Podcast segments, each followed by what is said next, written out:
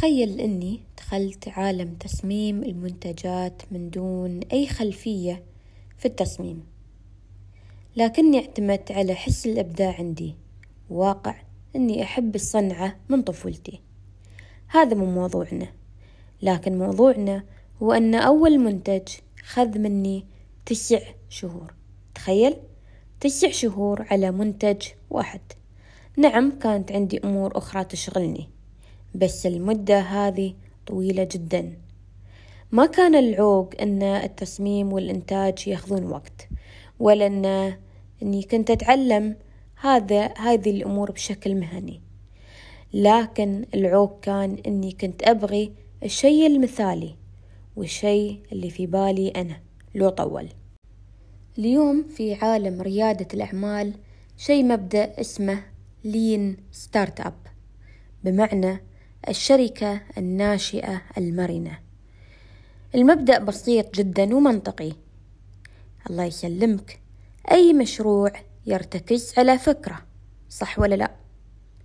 وهاي الفكرة كل ما كانت بين إيدين العميل أسرع كان أفضل، لأنه إذا عجبته أمورك بتمشي والمشروع بيستمر، إذا ما عجبته ولا أن له حاية معناته ضروري تتخلى عن المشروع أو المنتج، نعم قرار صعب، لكن نحن نتكلم عن المنطق، وكل ما عيلنا في هذه العملية كان أفضل.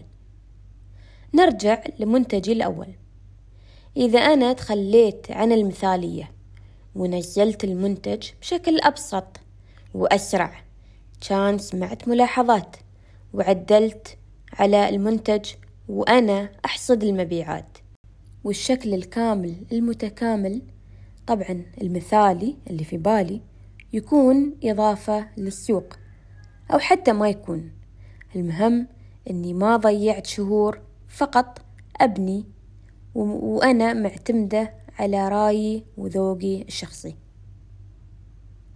خلنا نراجع مبادئ الأساسية الثلاثة للمشروع المرن، واحد ابني. بمعنى حول الفكرة لمنتج، اثنين قيس وراجع ردات الفعل للعملاء، وأهم شي إنك تراقب لغة الجسد للعميل وهو يتفحص المنتج، هل هو فعلا منبهر؟ أو ولا شي معين مضايجنه في المنتج، وكن متقبل لكل الآراء. ثلاثة اتعلم من ردات الفعل وقرر شو اللي ممكن تسويه في الخطوة الجاية، هل بتطور وبتستمر ولا تتخلى؟ وأهم شي السرعة، المشروع المرن سريع، نعم فيه جودة وفيه صنعة وفيه إبداع، لكنه سريع في البناء والتطوير واتخاذ القرارات الصعبة. كانت وياك مريم قايد، وعسى فالك التوفيج.